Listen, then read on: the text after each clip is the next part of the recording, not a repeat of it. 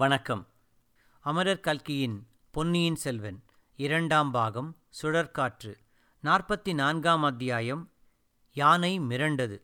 உங்களுக்காக வாசிப்பது ஸ்ரீ.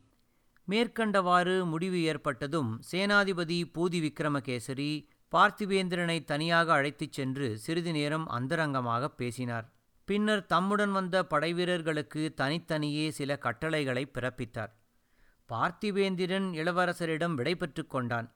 ஐயா நான் வந்த காரியம் நிறைவேறாமல் வெறுங்கையோடு திரும்புகிறேன். இதற்காக கரிகாலர் என்னை மிகவும் கோபித்துக் கொள்ளப் போகிறார். ஆயினும் என்ன செய்வது? தாங்கள் பிடிவாதமாக இருக்கிறீர்கள். என் பேரில் குற்றமில்லை.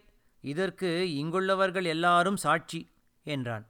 இளவரசர் அவ்வளவு அவசரமாக போக வேண்டுமா? தாங்களும் சேனாதிபதியோடு தொண்டைமானாறு வரை வந்துவிட்டு போகக்கூடாதா? என்று கேட்டார். அந்த பாதகத்துக்கு நான் உடந்தையாயிருக்க மாட்டேன். நான் வந்த கப்பல் திரிகோணமலையில் நிற்கிறது. அங்கே போய் கப்பல் ஏறி கூடிய சீக்கிரம் நான் காஞ்சிக்கு போக வேண்டும். கரிகாலரிடம் நடந்ததைச் சொல்ல வேண்டும் என்றான் பார்த்திவேந்திரன்.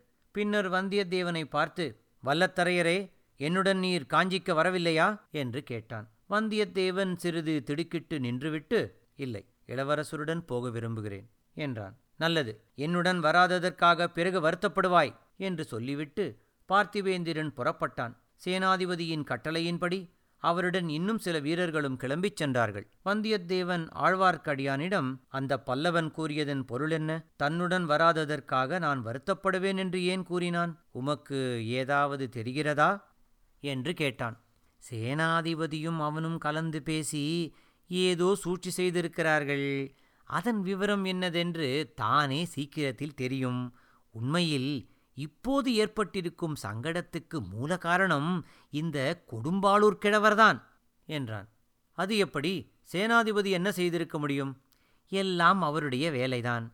அவருடைய குடும்பப் பெண் ஒருத்தி பழையாறையில் வளர்கிறாள் என்பது உனக்கு தெரியும் அல்லவா? நன்றாய் தெரியும். வானதி தேவியைத்தானே சொல்கிறீர்? ஆமாம். அந்த பெண்ணை இளவரசருக்கு கல்யாணம் பண்ணி கொடுத்து இலங்கை அரசராக இவருக்கு முடிசூட்டிவிட வேண்டும் என்று சேனாதிபதிக்கு ஆசை. புத்த குருக்களைக் கொண்டு இலங்கை கிரீடத்தை அளிக்கும்படி ஏவியவர் இவர்தான். இவருடைய முயற்சியை ரகசியமாக வைத்திருக்கவாவது தெரிந்ததா? அதுவும் இல்லை. செய்தி தஞ்சைக்கு எட்டிவிட்டது. அதனால்தான் முதன் மந்திரி அனிருத்தர் இலங்கைக்கு வந்தார். என்னையும் இளவரசரிடம் அனுப்பி வைத்தார். வந்தியத்தேவா எது எப்படியானாலும் நம்முடைய உயிரை நாம் பத்திரமாக காப்பாற்றிக் கொள்ள வேண்டும். இளவரசர் இலங்கை சிம்மாசனத்தை ஏற்க மறுத்தது பற்றி நீயும் நானும் தஞ்சையில் சாட்சி சொல்லும்படி நேரிடலாம். இதற்குள் சேனாதிபதியின் காரியங்கள் முடிந்துவிட்டன. அவருடன் வந்திருந்த படைவீரர்களில் நாலு பேரைத் தவிர மற்றவர்கள் எல்லாரும் வெவ்வேறு திசையில் புறப்பட்டுச் சென்றார்கள். கடைசியாக இளவரசரின் கோஷ்டியும் புறப்பட்டது. இளவரசர் சேனாதிபதி வந்தியத்தேவன் ஆழ்வார்க்கடியான் இவர்களுடனே மேற்கூறிய நாலு வீரர்களும் உயர்ந்த ஜாதி குதிரைகள் மீதேறி வடதிசை நோக்கி புறப்பட்டார்கள். இவர்களை பின்தொடர்ந்து பூங்குழலி ஏறியிருந்த யானை ஜாம் ஜாம் என்று கம்பீரமாக நடந்து வந்தது. பூங்குழலியை தவிர அதன் மீது யானைப்பாகன் ஒருவன் மட்டுமே ஏறிக்கொண்டிருந்தான். கொஞ்ச தூரம் ராஜபாட்டை வழியாக அவர்கள் சென்றார்கள். ஆனால் ராஜபாட்டையில் பிரயாணம் செய்வது சுலபமாக இல்லை. வழியெங்கும் ஜனக்கூட்டமாயிருந்தது. இளவரசர் அவ்வழியில் வருகிறார் என்பதும் எப்படியோ ஜனங்களுக்கு தெரிந்து போயிருந்தது. இலங்கை தீவின் வடபகுதியில் அப்போதெல்லாம் தமிழர்களே அதிகமாக வசித்து வந்தார்கள். அங்கங்கே ஜனங்கள் கும்பல் கும்பலாக நின்று இளவரசர் அருள்மொழிவர்மர் வாழ்க! சேனாதிபதி கொடும்பாளூர் வேளார் வாழ்க! என்று கோஷித்தார்கள். சில இடங்களில் ஜனங்கள் குதிரைகளைச் சூழ்ந்து கொண்டு பின்தொடர்ந்து வந்தார்கள். வர வர பின்தொடர்ந்து வரும் கூட்டம் அதிகமாகிக் கொண்டு வந்தது. குதிரைகள் வேகமாக போக முடியவில்லை. இளவரசர் சேனாதிபதியுடன் இதை பற்றி விவாதித்ததன் பேரில் ராஜபாட்டையிலிருந்து விலகி காட்டு வழியில் போவதென்று தீர்மானமாயிற்று. ஜனங்களை மெதுவாக கழித்து கட்டிவிட்டு அவர்கள் காட்டு வழியில் இயற்கை இடையூறுகள் காரணமாக வேகமாக போக முடியவில்லை. கொஞ்ச தூரம் போனதும் தாமரை தடாகம் ஒன்று தென்பட்டது. அதன் கரைக்கு வந்ததும் எதிர்க்கரையில் ஒரு பெரிய ஜனக்கும்பல் நிற்பது தெரிந்தது. இவர்களை பார்த்தவுடனே அந்த ஜனக்கும்பலின் மத்தியிலிருந்து தாரை தப்பட்டை கொம்பு பேரிகை முதலிய வாத்தியங்களின் பெருமுழக்கம் கிளம்பிற்று. கொஞ்சம் இருங்கள்.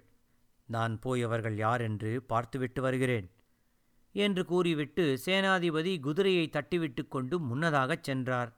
சிறிது நேரத்துக்கெல்லாம் திரும்பி வந்து இளவரசர் இந்த வழி வருவது எப்படியோ பக்கத்து கிராமவாசிகளுக்கு தெரிந்து போயிருக்கிறது. இளவரசருக்கு மரியாதை செய்யத்தான் அவர்கள் வந்திருக்கிறார்கள் என்றார். ஜனங்கள் நெருங்கி வந்தார்கள். இளவரசரைச் சுற்றி சுற்றி வந்து அடங்காத ஆர்வத்துடன் பார்த்தார்கள். பலவகை ஜெயகோஷங்களையும் வாழ்த்தொலிகளையும் கிளப்பினார்கள். அவற்றில் ஈழத்தரசர் அருள்மொழிவர்மர் வாழ்க!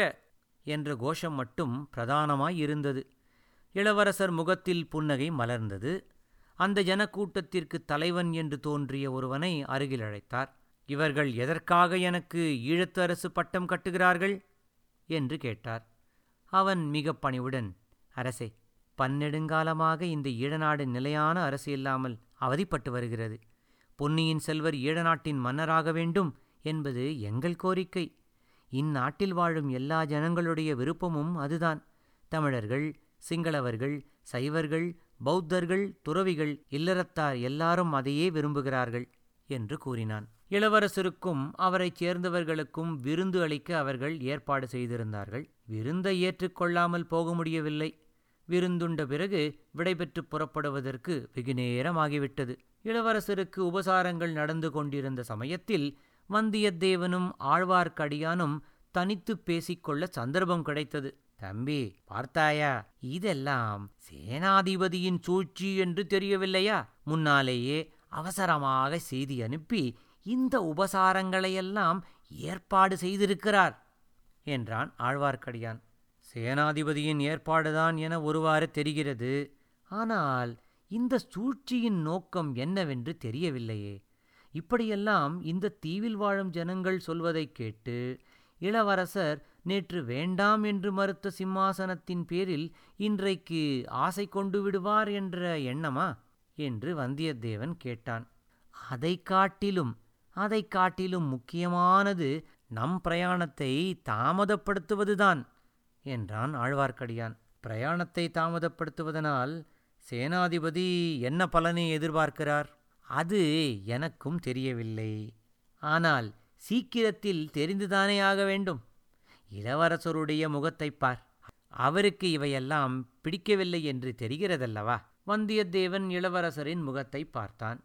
ஆத்திரமான வார்த்தைகளை பேசும்போது கூட மலர்ந்து விளங்கிய அவருடைய முகத்தில் இப்போது எள்ளும் கொள்ளும் வெடித்தன. புருவங்கள் நெறிந்திருந்தன கண்கள் ஆழ்ந்த சிந்தனையை காட்டின. அதே சமயத்தில் பூங்குழலி அத்தாமரை குளத்தின் இன்னொரு கரையில் தன்னந்தனியாக உட்கார்ந்து சிந்தனையில் ஆழ்ந்திருந்தாள். எதிர்பாராதபடி அவளுக்கு இந்த பிரயாணம் உற்சாகம் தருவதாக இல்லை. பிரயாணத்தின் போது இளவரசருடன் தனித்திருக்கும் சந்தர்ப்பம் கிடைக்குமென்று நினைத்தாள். அவர் தன்னுடனே அளவளாவி பேசுவார் என்று எண்ணினாள். தன் மனத்தில் பொங்கும் உணர்ச்சியில் ஒரு சிறிதேனும் வெளியிடலாம் என்று ஆசைப்பட்டாள். அதற்கெல்லாம் சமயமே கிட்டாது போலிருக்கிறது. இளவரசரைச் சுற்றி ஒரே கூட்டமாகவே இருக்கிறது. அவரை எதிரிகளிடம் கொண்டு போய் ஒப்புவித்த பழி ஒன்றுதான் மிஞ்சும் போலும். அந்த பழி தனக்கு எதற்காக ஏற்பட வேண்டும்? ஏன் இங்கிருந்தபடி ஒருவருக்கும் தெரியாமல் ஓடிவிடக்கூடாது சேனாதிபதியின் கோபத்திலிருந்தாவது தப்பியபடியாகும். சே சேனாதிபதியின் கோபம் என்ன என்ன செய்துவிடும்? யாருடைய கோபம்தான் என்ன செய்துவிடும்? அதற்கெல்லாம் நான் பயப்படவில்லை. ஆனால் என்னுடைய எண்ணமெல்லாம் ஏன் மண்ணோடு மண்ணாக வேண்டும்?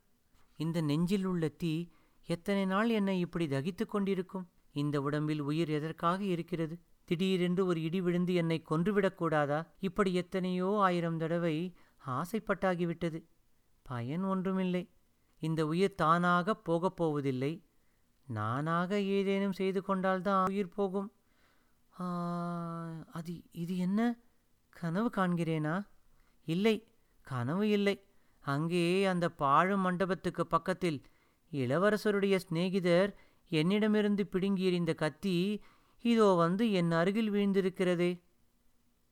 இதை யார் எறிந்திருப்பார்கள்? யாரோ அவருடைய பகைவர்கள்தான் எரிந்திருப்பார்கள் என்னை கொல்லுவதற்குத்தான் எரிந்திருப்பார்கள் என்ன துரதிர்ஷ்டம்? என் மேலே விழாமல் சற்று நகர்ந்து விழுந்துவிட்டதே. இதுவும் நல்லதற்குத்தான். கையில் இருக்கு. நான் கொடுத்த வாக்கை நிறைவேற்றிய பிறகு அவரை அந்த பாதகர்களிடம் கொண்டு போய் ஒப்புவித்த பிறகு அவர் எதிரிலேயே இந்த கத்தியினால் குத்திக் கொண்டு இறந்து விடுகிறேன். சீச்சி எதற்காக அவர் மனத்தை அப்படி புண்படுத்த வேண்டும்? அவர் கப்பலில் ஏறிப்போன பிறகு சென்று அங்கே குத்திக் கொண்டு சாகலாம். என் அருமை கத்தியே நீ திரும்பி வந்தாய் அல்லவா? உன்னை அனுப்பியவர்களுக்கு வந்தனம். ஒருவேளை இளவரசர் மேலே ஏறிய எண்ணி இதை எரிந்திருப்பார்களோ? ஆ அவருக்கு வழியில் எத்தனையோ அபாயங்கள் நேரலாம் என்று சேனாதிபதி கூட சொன்னாரே.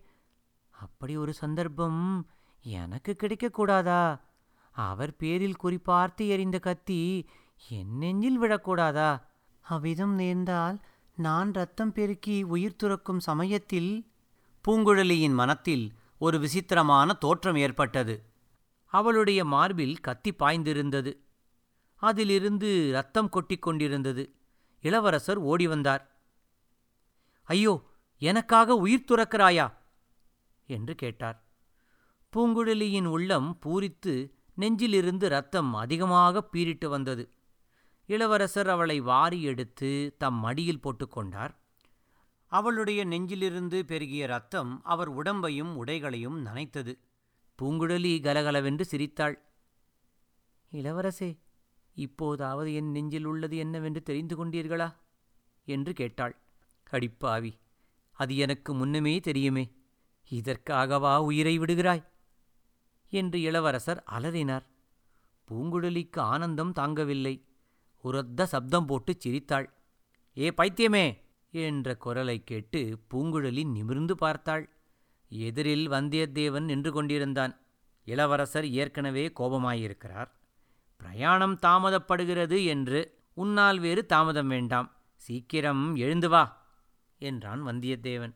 பூங்குழலி சிரித்துக்கொண்டு எழுந்து ஓடிப்போய் யானையின் மீது ஏறிக்கொண்டாள். கத்தியை நெஞ்சுடன் அணைத்துக்கொண்டு கொஞ்சினாள். காட்டு வழியில் மேலும் கொஞ்ச தூரம் சென்ற பிறகு எதிர்பாராத ஒரு சம்பவம் நிகழ்ந்தது. பிரயாணிகளின் வலது பக்கம் இருந்த அடர்ந்த காட்டிலிருந்து விற்றென்ற சத்தத்துடன் ஒரு அம்பு பாய்ந்து வந்தது. இளவரசரை குறிபார்த்து அது எய்யப்பட்டிருக்க வேண்டும் என்பதில் ஐயமில்லை. ஆனால் அந்த அம்பை விட வேகமாக இளவரசர் குதிரையின் தலைக்கயிற்றை இழுத்து திருப்பினார். அம்பு அவருக்கு வெகு சமீபமாகச் சென்று அவருக்கு அப்பால் வந்து கொண்டிருந்த ஆழ்வார்க்கடியானுடைய தலைப்பாகையில் பாய்ந்து அதை கொத்திக் கொண்டு சென்றது. ஆழ்வார்க்கடியான் தலையை தடவிக்கொண்டு வியப்புடன் பார்த்தான். சேனாதிபதி பூதி விக்ரமகேசரி திடுக்கிட்டுப் போய்விட்டார். எல்லாருமே திகைத்து நின்றார்கள். பூங்குழலியோ அந்த அம்பு தன் பேரில் விழுந்து தன்னை கொன்றுவிடவில்லையே என்று வருத்தப்பட்டாள். சிறிது திகைப்பு நீங்கிய பிறகு சேனாதிபதி இளவரசே பார்த்தீர்களா? தங்களை பாதுகாப்பின்றி தனியே அனுப்பியிருந்தால் எவ்வளவு பிசகான காரியமாயிருக்கும்? என்று சொல்லிவிட்டு காவலுக்கு வந்த வீரர்களை காட்டுக்குள் புகுந்து தேடச் சொன்னார். அவர்கள் சிறிது நேரம் தேடிவிட்டு திரும்பி வந்து யாரும் அகப்படவில்லை என்றார்கள். சேனாதிபதி மேலே பிரயாணத்தைப் பற்றி ஏற்பாடு செய்யத் தொடங்கினார். இளவரசரை நடுவில் நிறுத்தி நாம் நாலுபுறமும் சூழ்ந்து வர வேண்டும் என்று கூறி வியூகம் வகுக்க ஆரம்பித்தார். அப்போது இளவரசர் சேனாதிபதி ஒரு வேண்டுகோள் என்றார். இது என்ன வார்த்தை? கட்டளையிடுங்கள் என்றார் சேனாதிபதி. நான் உயிரோடு தஞ்சை செல்ல விரும்புகிறேன். நான் குற்றமற்றவன் என்பதை என் தந்தையிடம் மெய்ப்பிக்க விரும்புகிறேன். தங்கள் தந்தை தங்களை ஒரு நாளும் சந்தேகிக்க மாட்டார் இளவரசே. தந்தை மட்டுமல்ல மக்கள் எல்லாரும் ஒப்புக்கொள்ளும்படி நிரூபிக்க விரும்புகிறேன். அந்த காரியத்தை நிறைவேற்றிய பிறகு என் உயிரைப் பற்றி சிறிதும் கவலைப்பட மாட்டேன். அதற்கு முன்னால் வழியிலேயே உயிர் துறக்க விரும்பவில்லை. ஐயா தங்கள் உயிருக்கு ஆபத்து வருவதாயிருந்தால் அந்த க்ஷணமே இந்த கொடும்பாளூர் வாளை என் நெஞ்சிலே செலுத்திக் கொள்வேன். அதிலொன்றும் பயனில்லை. சோழ நாடு மகத்தான நஷ்டமடையும். தங்கள் தங்களை இழப்பதைக் காட்டிலும் பெரிய நஷ்டம் சோழ நாட்டுக்கு வேற என்ன இருக்க முடியும்? தங்களுக்கு ஆபத்து வருவதற்கு காரணமாயிருந்துவிட்டு அப்புறம் இந்த கொடும்பாளூர் கொடும்பாவி ஒரு கணமும் உயிரை வைத்துக் கொண்டிருப்பேனா? அப்படியானால் என் உயிரை நான் காப்பாற்றிக் கொள்ளுவது இன்னும் முக்கியமாகிறது. அதைக் காட்டிலும் முக்கியமானது இந்த உலகத்தில் வேறு எதுவும் இல்லை. அதற்கு எனக்கு ஒரு யோசனை தோன்றுகிறது. சொல்லுங்கள் ஐயா. குதிரை மேல் பிரயாணம் செய்யும் வரையில் சற்று முன் வந்த அம்பைப் போல் வேறு அபாயங்கள் ஏற்பட்டு கொண்டுதான் இருக்கும். நடந்து போகலாம் என்று சொல்லுகிறீர்களா? அல்லது எனக்கு யானைகளின் பாஷை நன்றாய் தெரியும். யானைகள் நான் சொன்னபடி கேட்கும் என்று தாங்கள் அறிவீர்கள் அல்லவா ஆமையா யானைப்பாகன் வேஷம் பூண்டு இந்த இலங்கைத் தீவில் பெரும்பகுதியை தாங்கள் சுற்றி பார்த்திருப்பதும் எனக்கு தெரியும். நான் சொல்கிறது என்னவென்றால் மறுபடியும் சிறிது நேரம் நான் யானைப்பாகன் ஆகிறேன். இப்போது யானையை நடத்துகிறவன் கொஞ்ச தூரம் என் குதிரை மேல் ஏறிக் கொண்டு வரட்டும். இதைக் கேட்ட சேனாதிபதி சிறிது மனத்தடுமாற்றம் அடைந்ததாக தோன்றியது. இளவரசருடைய யோசனைக்கு யாராவது ஆட்சேபம் சொல்ல மாட்டார்களா என்று ஆவலுடன் சுற்றுமுற்றும் பார்த்தார். ஆனால் எல்லாரும் கம் என்று இருந்தார்கள். ஐயா யானைப்பாகனுக்கு குதிரை ஏறத் தெரியுமோ என்னமோ? தெரியாவிட்டால் நடந்து திரும்பி போகட்டும். அந்த பெண் பெரிய சங்கோஜியா இருக்கிறாளே. அவள் தங்களுக்கு சரிசமமாக யானை மீது உட்கார மாட்டேன் என்று சொன்னால் கீழே குதித்து நடந்து வரட்டும். தங்கள் சித்தம் இளவரசே. இளவரசர் உடனே குதிரை மீதிருந்து குதித்தார். யானையின் அருகில் சென்றார். பூங்குழலியின் கரிய கண்கள் ஆர்வத்தினால் நீண்டு வியப்பினால் அகன்று அவரை நோக்கின. யானைப்பாகனை இறக்கிவிட்டு தான் யானை மீது பாய்ந்து அதன் கழுத்தில் உட்கார்ந்து கொண்டார். தடைப்பட்ட பிரயாணம் மறுபடி ஆரம்பமாகியது. பூங்குழலி புலகாங்கிதமடைந்தாள் யானையின் முதுகின் மேலிருந்து மேகங்களின் மீது பாய்ந்தாள். வானவெளியில் உலாவினாள். சொர்க்கத்தை எட்டிப் பார்த்து அதன் விவரிக்க முடியாத இன்ப சுகத்தின் இயல்பு இதுவென்பதை ஒருவாறு உணர்ந்து அறிந்தாள். ஆஹா இதுவென்ன தேவகானமா? இவ்வளவு இன்பமாய் இருக்கிறதே. இல்லை இல்லை. தேவகானத்துக்கு இவ்வளவு இனிமை ஏது? இளவரசர் அல்லவா பேசுகிறார்? சமுத்திரகுமாரி என்னுடன் இந்த யானை மீது தனியாக இருப்பது உனக்கு அருவருப்பாய் இருக்கிறதா? ஏழு ஜென்மங்களில் நான் செய்த தவத்தினால் இந்த பாக்கியம் எனக்கு கிட்டியிருக்கிறது பிரபு. திடீரென்று இந்த யானைக்கு மதம் பிடித்து இது ஓட ஆரம்பித்தால் நீ பயப்படுவாயா? தாங்கள் பக்கத்தில் இருக்கும்போது வானம் இடிந்து விழுந்தாலும் பயப்பட மாட்டேன் ஐயா. உன் படகை எங்கே விட்டுவிட்டு வந்திருக்கிறாய் பூங்குழலி? யானை இரவுத்துறைக்கு சமீபத்தில் ஐயா. இக்கரையிலா அக்கரையிலா? அக்கரையிலேதான் படகை நிறுத்த தனி இடம் கிடைத்தது. அங்கேயே படகை நிறுத்திவிட்டு வந்தேன். யானை இரவுத்துறையை எப்படி கடந்து வந்தாய்? நான் வரும்போது கடல் நீர் மிகவும் குறைவாய் இருந்தது. ஆகையால் பெரும்பாலும் நடந்து வந்தேன். கொஞ்சம் நீந்தியும் வந்தேன். இப்போது இந்த யானை கடலில் இறங்கிச் சென்றால் பயப்படுவாயா? கடலிலே என்னை தள்ளிவிட்டாலும் கவலை இல்லை. நான் தான் சமுத்திரகுமாரியாயிற்றே. தாங்கள்தானே பெயர் கொடுத்தீர்கள்? உன் படகு இருக்குமிடம் சென்றதும் அதில் நாம் ஏறிக்கொள்வோம். நீதான் படகு தள்ளிக் கொண்டு வர வேண்டும். இரண்டு பேரையும் வைத்து தள்ள முடியுமல்லவா? பத்து வயது முதல் துடுப்பு பிடித்த கரங்கள் இவை. பிரபு அரண்மனைப் பெண்களைப் போல் மலரினும் மிருதுவான கரங்களல்ல தங்கள் சிநேகிதர் வந்தியத்தேவரை வைத்து தள்ளி வந்ததை அவர் சொல்லவில்லையா? சொன்னார். ஆனால் இன்று அதைவிட வேகமாக தள்ள வேண்டும். தொண்டைமானாற்றின் முகத்வாரத்தில் கப்பல்கள் வந்து நிற்கும் இடத்துக்கு அதிசீக்கிரமாக போய்ச் சேர வேண்டும். இளவரசே அவ்வளவு கொடூரமான காரியத்தை என்னை ஏன் செய்ய பணிக்கிறீர்கள்? தங்களை சரியாகாமல் தப்பிவிப்பதற்காக ஓடோடியும் வந்தேன். சிறைப்படுத்த வந்திருப்பவர்களிடம் தங்களைக் கொண்டு ஒப்புவிக்கும்படி பணிக்கிறீர்கள். இந்த ஏழையின் பேரில் ஏன் இவ்வளவு கொடூரம்? பூங்குழலி என் தந்தை சக்கரவர்த்தி நோய்வாய்ப்பட்டிருப்பது உனக்கு தெரியுமல்லவா? தெரியும் ஐயா வானத்தில் சில நாளாக வால் நட்சத்திரம் தோன்றுவது பற்றி ஜனங்கள் பேசிக்கொள்வதும் எனக்கு தெரியும். எந்த நிமிஷத்திலும் என் தந்தையின் வானாள் முடிவுறக்கூடும் அல்லவா? பூங்குழலி மௌனமாய் இருந்தாள். அவர் ஒருவேளை இவ்வுலகை நீத்துச் செல்ல நேரிட்டால் அவருக்கு எதிராக நான் சதி செய்து ராஜ்யத்தை கைப்பற்ற முயன்றேன் என்ற எண்ணத்துடன் அவர் போவது நல்லதா? சக்கரவர்த்தி தங்களைப் பற்றி ஒரு நாளும் அப்படி நம்ப மாட்டார். இது பழுவேட்டரையர்களின் சூழ்ச்சி. அப்படிப்பட்ட பழுவேட்டரையர்களுக்கும் கூட நான் குற்றமற்றவன் என்பதை நிரூபிக்க விரும்புகிறேன். எதற்காக ஐயா? உண்மையிலேயே எனக்கு ராஜ்யம் ஆளுவதில் ஆசையில்லை பூங்குழலி. வேறு எதில் தங்களுக்கு ஆசை? படகில் ஏறி முடிவில்லாத கடலில் என்றென்றும் போய்க் கொண்டிருக்க வேண்டும் என்று ஆசை. கடல்களுக்கு அப்பால் இந்த ஈழநாட்டைப் போல் எத்தனையோ நாடுகள் இருப்பதாக கேள்வி.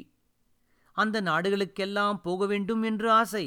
அந்தந்த நாட்டு மக்களைப் பார்த்து பேச வேண்டும் என்று ஆசை. விந்தை விந்தை. எது விந்தை? என் மனத்தில் கொடிகொண்டுள்ள ஆசையே தங்கள் மனத்திலும் இருப்பதை குறித்து ஆச்சரியப்படுகிறேன். தாங்கள் அப்படி கடல் பிரயாணம் தொடங்கும்போது என்னையும் அழைத்து போவீர்களா? முதலிலே இப்போது நான் செய்ய வேண்டிய கடமையை நிறைவேற்றுகிறேன். அதற்கு நீ உதவி செய்வாய் அல்லவா? தங்கள் சித்தம். நீ உட்கார்ந்திருக்கும் பீடத்திலிருந்து இரண்டு பக்கமும் கயிறுகள் தொங்குகின்றன அல்லவா? அவற்றை எடுத்து உன்னை கெட்டியாக கட்டிக்கொள். எதற்காக இளவரசே? யானை இப்போது மதம் கொண்டு ஓடப்போகிறது. ஜாகிரதை பூங்குழலி. இவ்விதம் கூறிவிட்டு இளவரசர் யானையின் மத்தகத்தை கையினால் தடவிக் கொடுத்த வண்ணம் அதன் காதண்டை ஏதோ சொன்னார். யானையின் நடைவேகம் திடீரென்று அதிகமாயிற்று. இளவரசர் யானையின் செவியண்டையில் குனிந்து மேலும் ஏதோ சொன்னார். அவ்வளவுதான். நடை ஓட்டமாயிற்று. துதிக்கையை தூக்கிக் கொண்டு ஒரு தடவை பயங்கரமான பிளிரல் சப்தம் போட்டுவிட்டு ஓடத் தொடங்கியது. சூறாவளி சுழன்று அடிக்கும்போது காடுகளின் மரங்கள் படும் பாடு அந்த யானையின் வேகத்தினால் பட்டன. சடசடவென்று மரங்களும் மரக்கிளைகளும் சரிந்து விழுந்தன. பூமி அதிர்ந்தது. எட்டு திக்குகளும் நடுநடுங்கின. மரங்களின் மீதிருந்த பறவை இனங்கள் சிறகுகளை சடசடவென்று அடித்துக்கொண்டும் பீதி கொண்ட குரலில் கூவிக்கொண்டும் பறந்தன. காட்டில் மறைந்து வாழ்ந்த மிருகங்கள் வெளிப்புறப்பட்டு நாலாபரமும் விழுந்தடித்து ஓடின. ஐயையோ ஐயையோ யானைக்கு மதம் பிடித்து விட்டது போல இருக்கிறதே. இது என்ன விபரீதம்? என்று சேனாதிபதி பூதி விக்ரமகேசரி கூவினார். இவ்வளவு தூரம் இளவரசர் சொல்லியிருந்தும் பூங்குழலியின் உள்ளமும் திகிலடைந்தது. அவள் முகத்தில் பயப்பிராந்தியின் அறிகுறி தோன்றியது. பூங்குழலி ஒரு பெரிய பயங்கரமான பிரம்மாண்டமான கடல் சுழலில் அகப்பட்டு கொண்டாள். அதே சுழலில் அகப்பட்டு கொண்டு இளவரசரும் சுற்றி சுற்றி வந்தார். யானையும் அப்படியே சுழன்று சுழன்று வந்தது. பூங்குழலி கண்ணை இறுக மூடிக்கொண்டாள். புயற்காற்றினால் தள்ளப்பட்டு ஓடும் கரிய மேகத்தைப் போல் யானை போய்க்கொண்டே இருந்தது. கடைசியில் யானை இரவுத்துறையை அடைந்தது. அங்கே இலங்கை தீவின் கீழ்ப்புறத்துக் கடலும் மேற்புறத்துக் கடலும் ஒன்றாய்ச் சேர்ந்தன. அந்த ஜலசந்தியின் மிக குறுகலான இடத்துக்குத்தான் யானை இரவு என்று பெயர். இலங்கைத் தீவின் வடபகுதியையும் மத்திய பகுதியையும் ஒன்று சேர்த்த அக்கடல் துறை இலங்கைத் தீவின் வடபகுதியையும் மத்திய பகுதியையும் ஒன்று சேர்த்த அக்கடல் துறையில் யானை இறங்கியது. அனுமார் தூக்கி எறிந்த மலை கடலில் விழுந்தது போல் விழுந்தது. இத்துடன் நாற்பத்தி நான்காம் அத்தியாயம். யானை விரண்டது நிறைவடைகிறது. மீண்டும் அடுத்த அத்தியாயத்தில் சந்திக்கும் வரை உங்களிடம் இருந்து விடைபெறுவது ஸ்ரீ நன்றி வணக்கம்.